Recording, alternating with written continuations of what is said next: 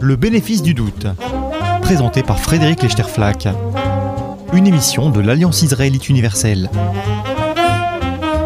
Bonjour et bienvenue dans le bénéfice du doute. Qu'est-il juste de faire Démocratie et philosophie morale avec Michael Sandel? Si le discrédit et le déficit de vitalité dont souffre notre démocratie provenaient d'un manque de profondeur morale de notre débat public. Et si, pour y remédier, on allait chercher sous la surface des controverses politiques, sociales et économiques du moment les enjeux éthiques dont tout le monde pourrait s'emparer? Et s'il fallait, pour retrouver l'art perdu du débat démocratique, laisser entrer dans l'arène publique les convictions morales et religieuses les plus profondes des citoyens, comme le soutient le célèbre philosophe américain Michael Sandel, professeur de philosophie politique à l'université de Harvard.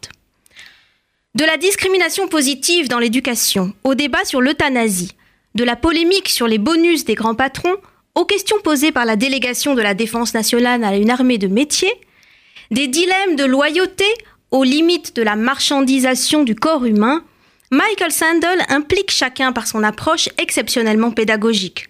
Réussissant à rendre parfaitement accessibles les enjeux les plus complexes, il replace la philosophie morale au cœur du débat civique. Nous avons la chance de l'avoir avec nous aujourd'hui à l'occasion de la sortie aux éditions Albin Michel de son livre mondialement célèbre Justice, enfin disponible en traduction française. Michael Sandel, hello and welcome. It's a pleasure to be here. Merci à vous.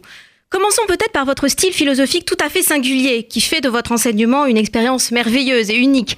Ce livre est la version concentrée de votre cours à l'université de Harvard sur la justice. Qu'est-il juste de faire? Des milliers d'étudiants le suivent chaque année à Harvard depuis plus de 20 ans que vous l'enseignez là-bas.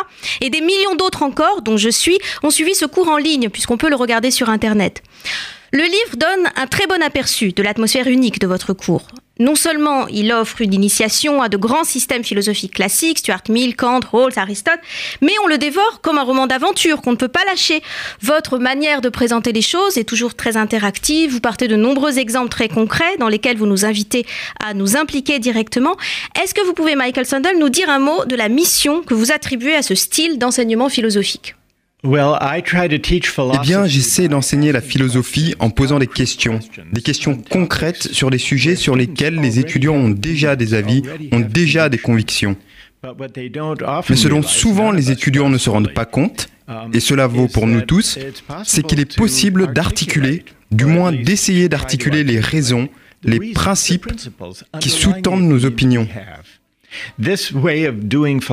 Cette façon de faire de la philosophie, c'est-à-dire de manière dialectique ou en dialoguant, remonte à l'époque classique et à Socrate. Socrate arpentait les rues d'Athènes en posant des questions. Il engageait le dialogue avec les personnes qu'il rencontrait. Ces personnes étaient des citoyens ordinaires, des jeunes. Il leur posait des questions. Et je pense que c'est ce que la philosophie est véritablement. Du moins, c'est ce qu'elle peut être. Et c'est cette façon de procéder, en dialoguant et au moyen de la dialectique, que j'utilise dans mes cours et dans mon livre. Vous demandez souvent à votre public, à vos étudiants, imaginez que vous êtes à la Cour suprême, imaginez que c'est vous les juges, qu'est-ce que vous diriez, qu'est-ce que vous décideriez et pourquoi. Mais est-ce que toutes les décisions de notre temps doivent être débattues à travers un débat démocratique mené au niveau du grand public Ou est-ce qu'il y a certaines questions qui doivent rester entre les mains des seuls juges de la Cour suprême ou au niveau des experts vous pensez qu'il est absolument nécessaire de faire redescendre toutes les grandes questions dans le tumulte de l'agora au milieu du grand public et de ses passions oui, j'aime la façon dont vous formulez ça, le tumulte de l'agora. Je ne pense pas qu'il y ait de quelconque question morale ou civique qui devrait être laissée aux experts, que ces experts soient des philosophes ou des technocrates. Je pense que les questions morales et civiques importantes devraient être soumises au tumulte du débat démocratique. Le problème est que, aujourd'hui, dans la plupart de nos sociétés démocratiques, nous avons pris une mauvaise habitude. Nous avons pris l'habitude de demander aux citoyens de laisser leurs convictions les plus profondes de côté lorsqu'ils pénètrent dans l'espace public. Et je pense que cela a conduit à l'appauvrissement du débat public, à une sorte de cercle vide, à un type de débat public technocratique étriqué que les citoyens, où qu'il soit, trouve profondément frustrant. Oui, mais justement, vous avez raison d'insister sur le fait que, du coup, le débat politique a été vidé de toute substance éthique. Mais ici, en France, on pense précisément qu'une société pluraliste doit empêcher les convictions morales et spirituelles d'imprimer leur marque sur les politiques publiques. C'est comme ça qu'on entend généralement la laïcité à la française. En France, on est plutôt du côté de ces philosophes qui pensent qu'on doit fabriquer des lois qui restent neutres à l'égard des valeurs morales et des religions, qu'on devrait mener des, des politiques dans l'inspiration desquelles la foi n'aurait pas son mot à dire. C'est là une question particulièrement difficile, une question philosophique importante. Est-il possible de définir des règles et des principes qui régissent notre vie en communauté et qui soient véritablement neutres sur des questions morales? J'en doute. Et très fréquemment, lorsque nous affirmons faire reposer les politiques et les lois sur des principes parfaitement neutres, nous sommes implicitement en train de nous appuyer sur des conceptions très discutables de la vertu ou de la vie bonne, des conceptions qui sont souvent admises sans être discutées. Et je pense que les citoyens le savent. Les citoyens, de manière générale, et je m'en suis rendu compte partout où j'ai eu l'occasion de me rendre, veulent que la politique traite des grandes questions, et notamment des questions d'éthique et de valeur, des questions de justice, d'égalité et d'inégalité, des questions comme qu'est-ce que cela signifie d'être un citoyen? Ce sont là des questions intrinsèquement discutables.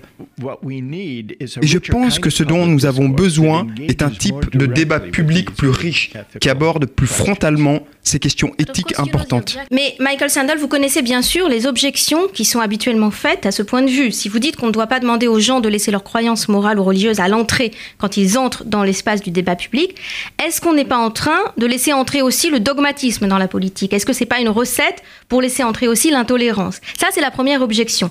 Et la deuxième, est-ce qu'on doit vraiment laisser participer dans l'espace du débat public toutes les croyances morales Ou bien est-ce qu'il y a certaines visions du monde qu'on ne devrait pas laisser entrer?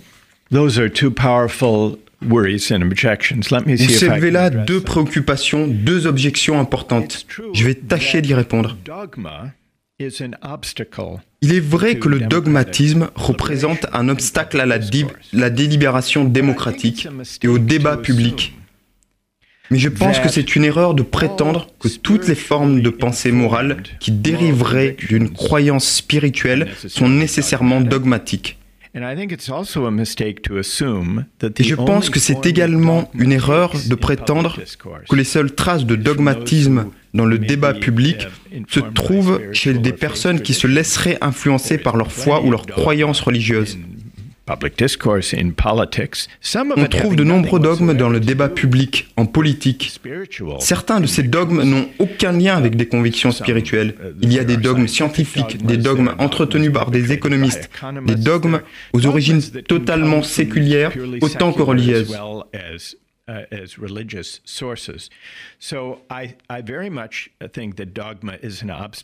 Je pense donc sincèrement que le dogme est un obstacle au débat public. Cependant, je pense que c'est une erreur de penser que le dogme ne vient jamais de sources séculières et toujours uniquement de sources religieuses. Je remarque qu'après avoir parlé d'arguments moraux dans le débat public, vous parlez maintenant d'arguments spirituels. Et je fais aussi le déplacement. Quelquefois, nous traçons un trait très net entre le moral et le spirituel. Je pense que c'est une erreur. Je pense que si nous nous mettons d'accord sur le fait que les questions de justice, de bien commun, de citoyenneté, d'égalité et d'inégalité soulèvent des questions éthiques, des questions de valeur, alors il faut se garder de décider trop vite lequel du discours séculier ou du discours spirituel est le plus apte à questionner ces valeurs. Je ne pense pas que nous devrions nous prononcer à l'avance sur ces dernières questions.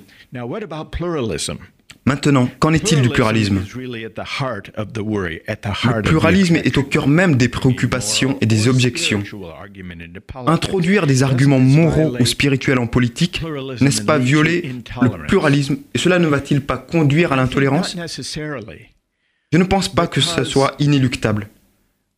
Car ce dont nous avons besoin, c'est en fait d'un type de pluralisme plus riche, un pluralisme de l'engagement, de l'implication. Le genre de pluralisme qu'on essaie à présent d'imposer est un pluralisme de l'évitement, évitement de tout questionnement éthique qui ferait l'objet d'une controverse. Mais cela présuppose qu'il pourrait exister une sorte de neutralité dans la façon de décider de ce que les lois devraient être, quels droits protéger ou quelle politique économique instaurer. Mais c'est justement ce que j'ai voulu remettre en question. Je ne pense pas qu'il soit possible de trancher ces questions importantes de politique et de droit d'une façon qui soit pleinement neutre à l'égard des valeurs. Si j'ai raison sur ce point, si nos valeurs jouent nécessairement un rôle dans nos décisions, lorsque nous décidons de ce qui constitue une politique fiscale plus juste, lorsque nous tâchons de déterminer si le mariage entre personnes de même sexe devrait ou non être reconnu, lorsque nous nous demandons si la discrimination positive est juste ou non. Si nos valeurs entrent nécessairement en compte dans ces questions, comme je le crois, alors nous devrions façonner un discours public qui soit pluraliste, au sens où il accorderait une place aux arguments moraux des gens, et cela quelle que soit la source de ces arguments. Mais alors, comment est-ce qu'on peut gérer toutes ces visions morales éventuellement irréconciliables? Comment on gère le conflit moral dans la démocratie? Je vais prendre un exemple, parce que ce qui est en jeu, je crois, c'est la question de l'éducation civique. Quelle sorte d'éducation civique on veut proposer? En France, on hésite en fait entre, d'un côté, l'instruction civique, qui vise à transmettre les valeurs républicaines, et de l'autre, une initiation à la morale laïque plutôt en forme de questionnement philosophique. Je, prends un exemple. Après les attentats de Charlie Hebdo l'an dernier, on a vu émerger dans certains collèges et lycées notamment des désaccords et des contestations morales. Et certaines de ces contestations morales ont tourné à l'apologie du terrorisme. C'était l'ambiguïté des je ne suis pas Charlie. Est-ce que nous devrions éviter le conflit, éviter de nous confronter véritablement avec ces désaccords et en rester à l'instruction civique Ou bien est-ce que nous devrions entretenir et encourager le conflit pour aller au fond du problème et espérer crever l'abcès? Est-ce que vous seriez prêt à soutenir qu'en matière d'éducation civique, on a besoin de moins d'instruction et de plus de débats? I think the best kind of civic je pense que la meilleure forme d'éducation civique est une éducation qui développe à la fois la capacité à réfléchir, à argumenter et à débattre avec des gens qui ont des opinions différentes des nôtres. Je pense que c'est à cela qu'on reconnaît une telle éducation. Elle se caractérise par son goût pour la discussion, pour la contestation. Elle implique du dialogue. Pas un débat qui consiste à gagner son point tel un avocat dans un tribunal, mais un dialogue qui contribue à développer l'art de l'écoute, en particulier l'écoute qui cherche à comprendre les raisons et les principes sous-tendant les opinions avec lesquelles nous sommes en désaccord. Ce sont des vertus civiques qu'on trouve difficilement de nos jours. L'art du dialogue, du débat, de la contestation et de l'écoute.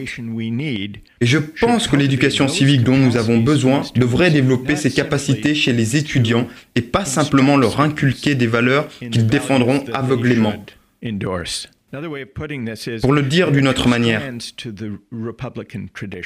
il y a deux approches de la tradition républicaine. D'une part, on cultive l'allégeance à la République. On inculque certaines valeurs, des valeurs patriotiques et les valeurs supposées être associées à la République. Mais il y a une autre école du républicanisme qui est davantage portée sur l'argumentation, sur le débat, qui met plus l'accent sur l'apprentissage des vertus civiques des citoyens républicains des vertus permettant de prendre part à des débats rationnels, de se savoir impliqué dans le processus démocratique, mais aussi de s'impliquer dans cette dynamique, parfois difficile, de la contestation. Il s'agit de la justice et du bien commun. Si on pense que le bien commun est à la fois un et un ensemble de principes établis une fois pour toutes, alors l'éducation civique sera simplement le fait d'éduquer les étudiants à comprendre et à adhérer à ce bien social. Par contre, si on pense que cette idée de bien social est contestable et sujette à des interprétations plurielles et variées, alors l'éducation civique propre à notre époque devra consister à cultiver chez les étudiants l'ouverture au débat et à l'échange dans une atmosphère de civilité et de respect, en les encourageant toutefois à ne pas se détourner de la nature nécessairement controversée de notions telles que la vertu civique le bien commun. Mais alors, comment est-ce qu'on peut réussir à vivre ensemble si on est en désaccord sur les valeurs communes, sur le bien commun? Cette approche que vous décrivez n'est peut-être pas sans risque, parce que quand vous faites cours, votre public est comme une version un peu édulcorée de la place publique, qui elle est bruyante et débridée. Tout le monde peut exprimer son opinion, mais vous êtes là pour superviser, vous tenez le fil des débats, vous êtes le professeur, le référent, donc ça marche dans un forum universitaire. Mais est-ce que ça marche aussi bien dans une primaire, dans une campagne électorale par exemple? Jusqu'où une société peut aller dans son questionnement sur le socle de ses valeurs? Eh bien, quelquefois, à l'occasion des primaires des partis politiques et dans le désordre de l'agora et des débats politiques, quelquefois, ça se passe mal.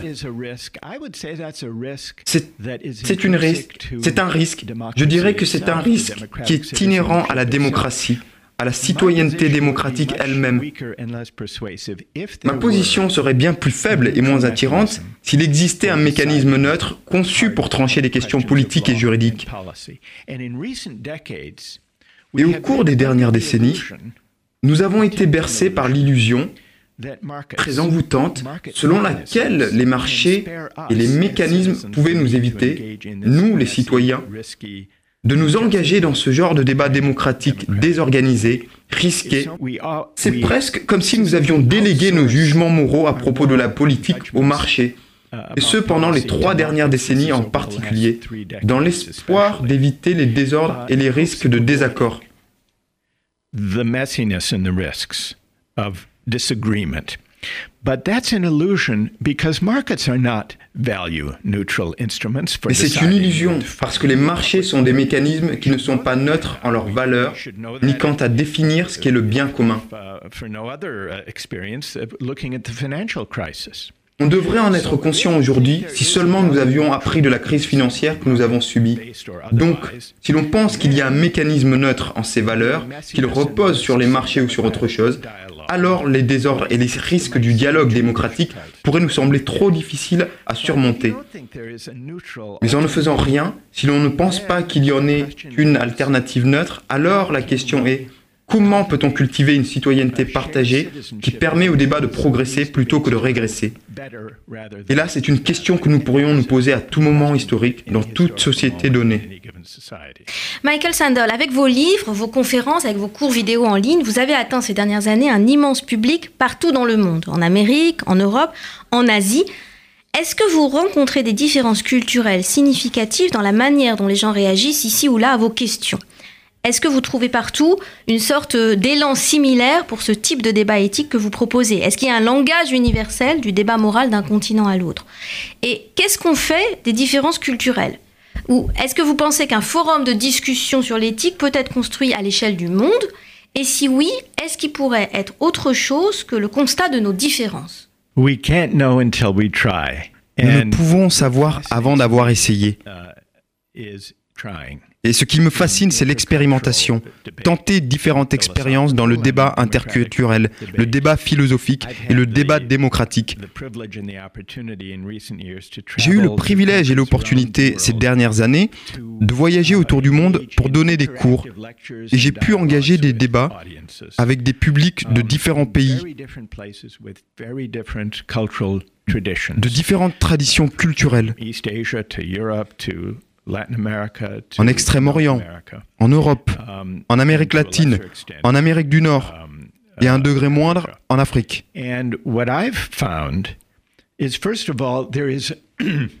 Et ce que j'ai réalisé, c'est que presque partout,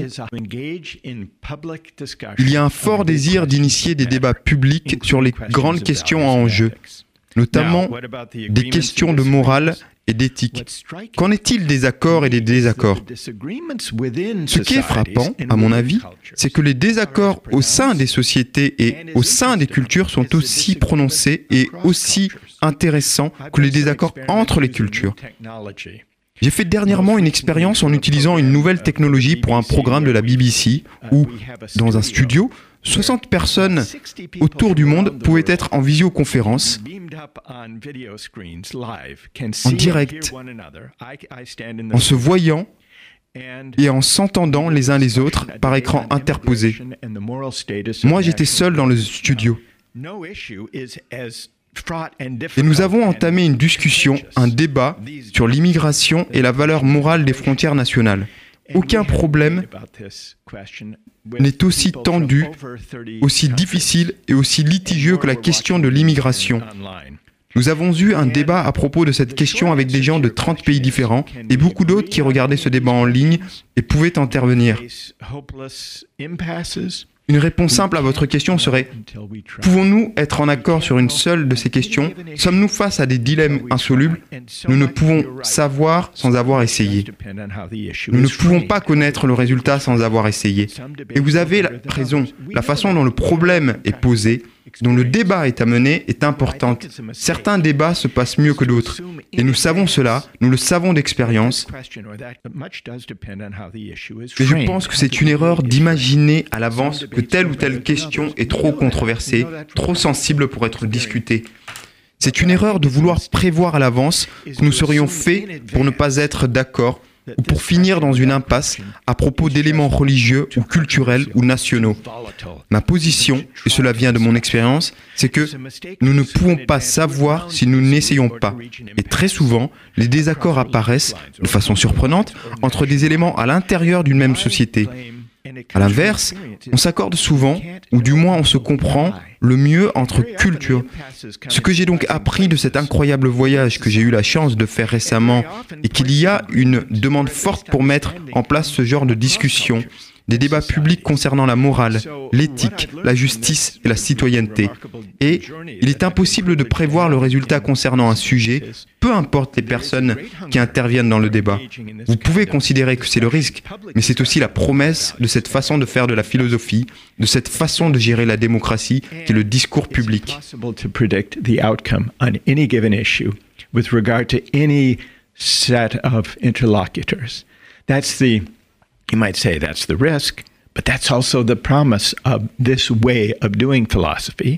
This way of conducting democratic public discourse.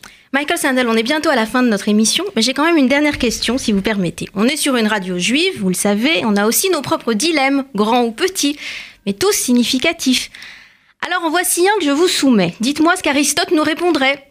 À qui doit-on donner les places du premier rang? À la synagogue le jour de Kippour? What do you say? Aux juifs qui viennent tous les Shabbats et qui prient tous les jours? Aux juifs qui viennent qu'une fois par an, au contraire, à Kippour, mais dont la teshuva est la plus précieuse, justement. Ou peut-être qu'on devrait faire un tirage au sort, ou privilégier ceux qui apportent la plus grande contribution financière, ou la plus grande contribution spirituelle. Alors, Michael Sandel, comment vous traiteriez cette question? Uh, Eh bien, est-ce vraiment Aristote que nous devrions consulter? Peut-être Maïmonide. Maïmonide a bien sûr étudié Aristote et a essayé d'intégrer les idées aristotéliciennes dans la tradition talmudique. Vous dites peut-être que je suis en train d'essayer d'éviter de répondre à la question comment attribuer les sièges à l'occasion du Yom Kippur mais voici un exemple remarquable qui est d'ailleurs à l'origine de désaccords dans ma synagogue. Cet exemple est remarquable car il montre comment certaines des questions pratiques les plus controversées n'impliquent pas des désaccords entre les grandes traditions religieuses ou par-delà les frontières nationales, mais à l'intérieur de nos propres communautés. Nous voyons cela au sein de la communauté juive à travers notamment les désaccords prononcés que l'on retrouve très souvent dès qu'il s'agit de déterminer la bonne façon de rendre accessibles les ressources disponibles, ou même dès lors qu'il s'agit de déterminer la bonne façon d'interpréter la tradition. La beauté de la tradition talmudique est qu'elle reconnaît, respecte et consigne les désaccords. Ainsi, à bien des écarts, bien que l'origine de mon approche de la philosophie remonte à la tradition socratique dans la Grèce antique, on trouve néanmoins également un exemple convaincant d'approche argumentative des questions éthiques et légales dans la tradition talmudique. Ce qui prouve, je suppose, qu'il n'y a pas une source unique aux réponses que la philosophie peut avancer à des questions difficiles, qu'il y a plusieurs façons d'envisager la loi et de faire de la philosophie.